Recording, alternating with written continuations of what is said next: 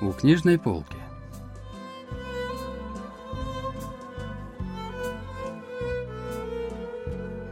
Рассказ коровы писателя Чон Йонтека.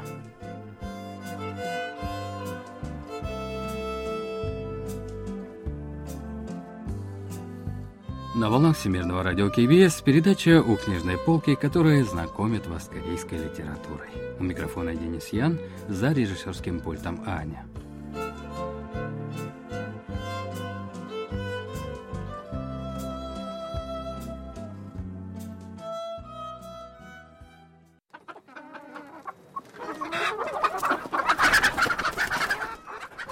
Ах, какая ты молодец. Отлично, моя дочурка. Жена Чансу выбежала из темной кухни, где перемалывала ячмень, и при виде куриной клетки она расплылась в широкой улыбке. Еще четыре яйца, и получится десяток. Интересно, сколько я смогу получить за них на рынке? В этот момент как раз вышел хозяин семьи, чтобы покормить корову, прежде чем отправиться в поселок и заодно зайти на рынок. При виде сияющей жены он спросил, «Чему ты так радуешься в одиночестве?» «Да просто удивляюсь тому, что наши куры каждый день несут яйца. Если продать эти яйца и купить еще одну курицу, то будет уже 10 несушек, которые будут давать по десятку яиц в день. А если накопить вырученные от яиц деньги, то можно будет купить свинью». Мужчина уже догадался о задумке жены. «Дорогая, не переусердствуй. Лучше свари яйца ребенку, да и сама поешь». «Что? Как мы можем есть яйца, если даже рыбный суп себе позволить не можем?» — удивленно ответила жена. «Кстати, завтра твой день рождения. Схожу-ка я на рынок и куплю мясо». «Ты совсем спятил? Какой день рождения? Какое мясо? Все потом, потом». Рассказ писателя Чон Йонтека «Коровы» был опубликован в феврале 1950 года. Главный герой произведения – мужчина по имени Хон Чансу. Он живет в небольшой деревне в уезде Чунчонгун, провинции Канвондо, неподалеку от северокорейской границы. Прежде он учился в Японии, затем преподавал и работал в администрации уезда, поэтому часто помогал соседям в составлении нужных документов, за что те прозвали его секретарем Хоном. После переезда в деревню недалеко от Чунчона Хун Чансу принял несколько решений. Во-первых, он пообещал себе больше никогда не уезжать из деревни, во-вторых, решил содержать корову и с ее помощью со всем усердием вести хозяйство. И в-третьих, всегда есть только еду собственного приготовления и не питаться чужой стряпнёй. Жена Хунчансу в знак солидарности с мужем решила делать то же самое, пока их сыну, которому было два года, не исполнится десять. И если все это время она находила радость в содержании куриц, то ее муж с особым удовольствием заботился о корове. Благодаря усердию обоих к тому моменту, когда их сыну Яндоку исполнилось десять, у семьи было собственное поле, пристройка для гостей возле дома, а также корова и свинья. И вот однажды...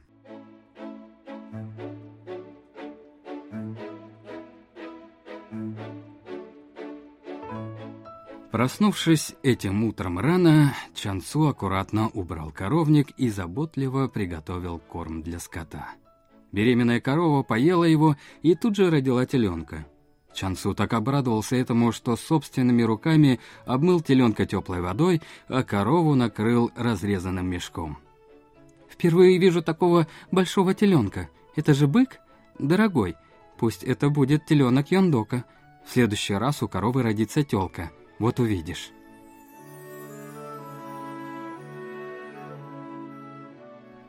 Хон Чансу стало приятно от мысли, что его сын сможет кормить теленка и ездить на нем. Жена тем временем уже строила в голове планы о покупке еще одной коровы для выведения новых телят. В это время раздался скрип уличных ворот.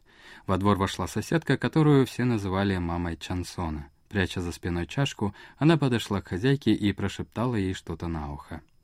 «Сегодня ничем не могу помочь.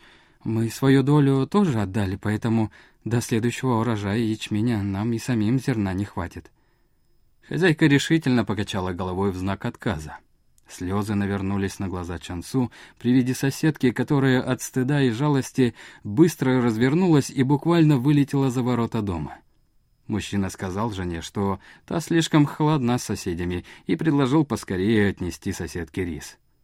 «Должна же быть у людей совесть. Сначала нужно вернуть то, что брала в долг раньше, а потом уже просить снова. Она просит нас их содержать?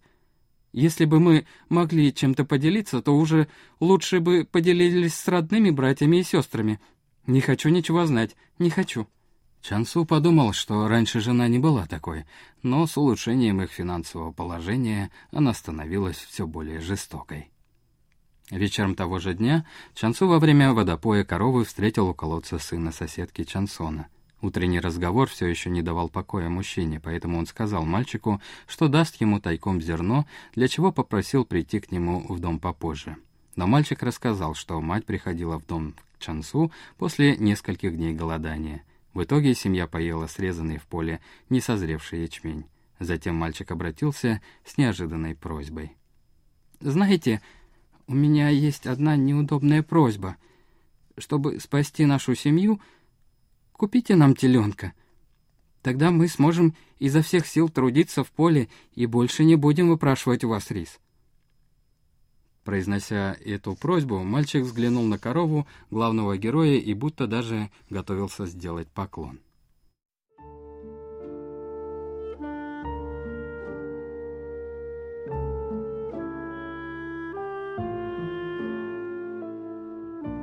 Внутри себя Чансу сочувствовал мальчику, так как считал, что такие хорошие люди не должны все время страдать. Ему понравилось, что у Чансона уже была решимость выращивать корову.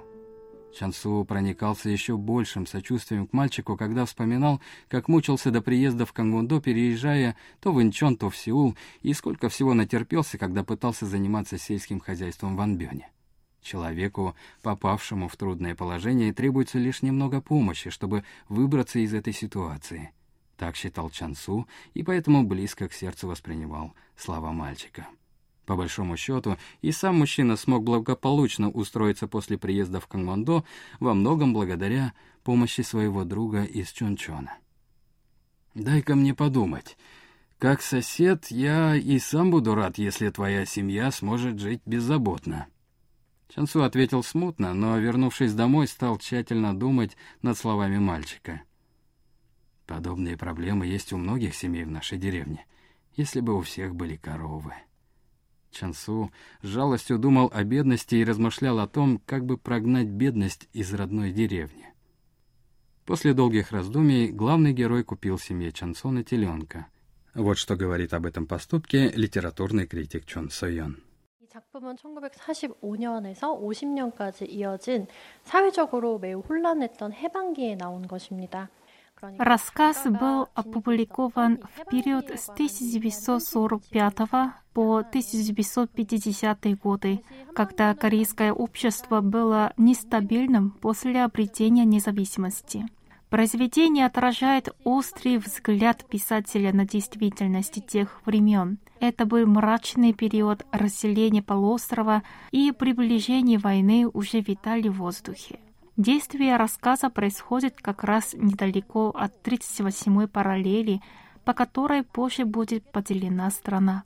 Через историю о коровах автор показал социальные конфликты тех времен. 상황을 소에 얽힌 이야기로 치환해서 보여주고 있는 것이죠. Жена главного героя сильно разозлилась, когда узнала, что тот купил соседям теленка. «Ты думаешь, что один все это нажил? Я не ела и не носила то, что хотела, не спала по ночам. Вот как мы это нажили!»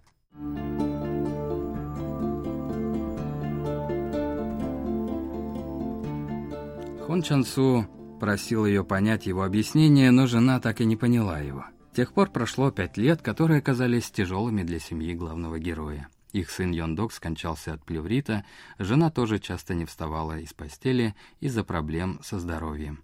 Почти весь урожай уходил на выплату государственных сборов. Хон Чансу, тем не менее, продолжал трудиться в поле и ухаживать за коровой. Если кто-то из соседей был в тяжелой ситуации, он покупал им корову.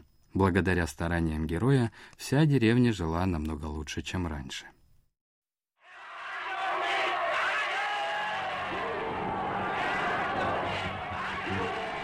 Наконец, страна получила независимость. Герой хотел и дальше заниматься сельским хозяйством, но его жена хотела переехать в уездный город или столицу. В конце концов, она решила, что продаст свою корову и уедет из этих краев одна – Супруги не переставали ругаться по этому поводу. Однажды в их дом прибежал Чансон, чтобы сообщить что-то срочное.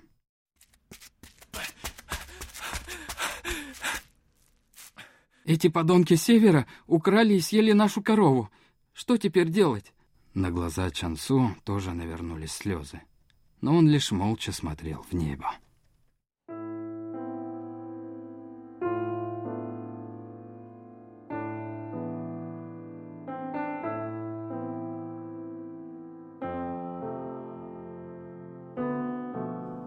Они только себе хуже сделали. Разве может быть спокойно у них на душе после кражи коровы у земляков? Пробормотав эти слова, Чансу поднялся в горы, откуда за мыслями о жене, прошедшем десятилетии, событиях в деревне и стране, он смотрел на окутанные туманом поселения, в которых не было разделения между югом и севером. Чансу хотел определить свой дальнейший путь, но из-за слез не мог ни о чем думать.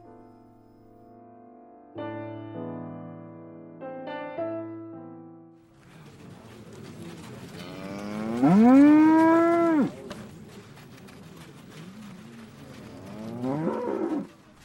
этот момент со стороны подножья горы донесся шум, за которым поднялась и местная молодежь. Они привели корову, которую поймали на севере, чтобы съесть. Среди группы молодых людей был и Чансон. Главный герой попытался их отговорить. «Не надо! Не надо! Нельзя так поступать с земляками! Верните ее обратно! Если хотите съесть корову, возьмите лучше мою!» После этих слов Чансу быстро спустился с горы в деревню.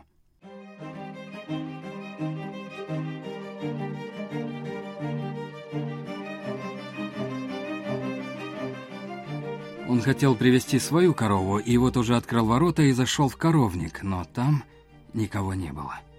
На улице рядом с домом коровы тоже не было. Уже в комнате Чансу обнаружил на полу клочок бумаги, на котором неаккуратным почерком было написано следующее. «Я забираю свою корову и ухожу. Больше не вернусь».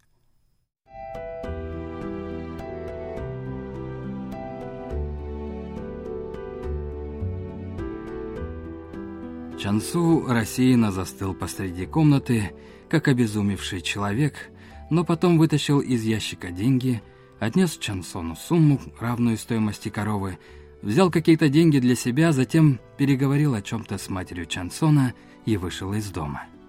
Больше в этой деревне Хон Чансу никто никогда не видел.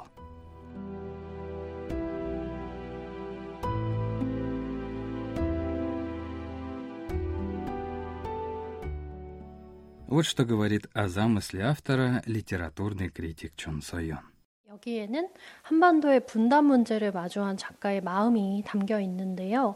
В конфликте без очевидного способа разрешения Хун Чан Су выбирает прощение и примирение. Сам писатель Чон Йонг Тэк был христианином, поэтому и его герой выбирает любовь и примирение вопреки идеологии. И все-таки концовка произведения трагична, что символично для тех мрачных времен – Рассказ был опубликован в феврале 1950 года, а уже в июне того же года, спустя всего 4 месяца, началась гражданская война.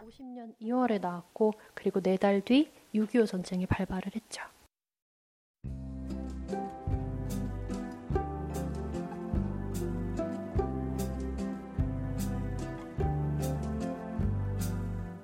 На этом мы заканчиваем рассказ о произведении «Коровы» писателя Чон Йон Тека.